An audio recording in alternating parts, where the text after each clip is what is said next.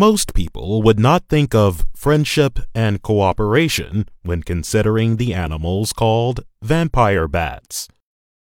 But experts say maybe we should. New research shows that vampire bats have deeper social relationships with one another than scientists had thought. The study shows that vampire bats form friendships and meet at feeding time to hunt together. Researchers attached small devices to 50 vampire bats in Panama to follow their path as they feed at night. The bats drink blood from wounds they cause on cows in open fields. The study involved female bats, as researchers believe they have stronger social relationships than males.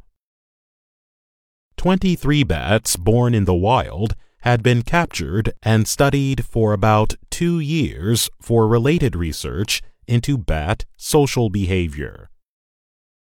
Social connections had already been observed among some of them. They live together in trees, clean each other, and share meals. The scientist used tiny sensor devices on the flying mammals to learn whether their hunting behavior was also social. The sensor data showed that the bats would often join a friend while searching for food. Gerald Carter is a scientist with The Ohio State University and the Smithsonian Tropical Research Institute. He led the research published in the journal PLOS Biology.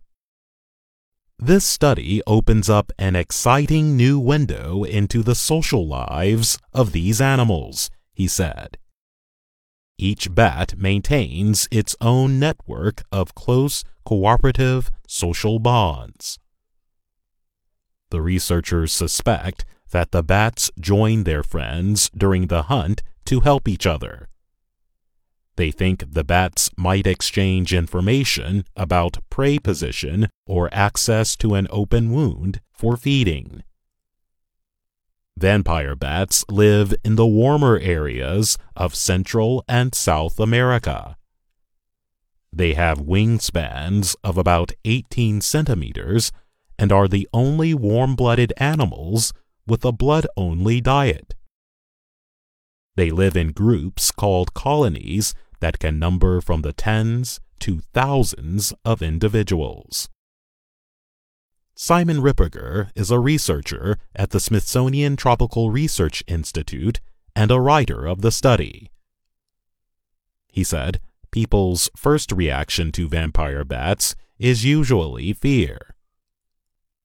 He added, but once you tell them about their complex social lives, they are quite surprised that we can find such behavior that is somewhat similar to what humans do and which one would maybe expect in primates in bats.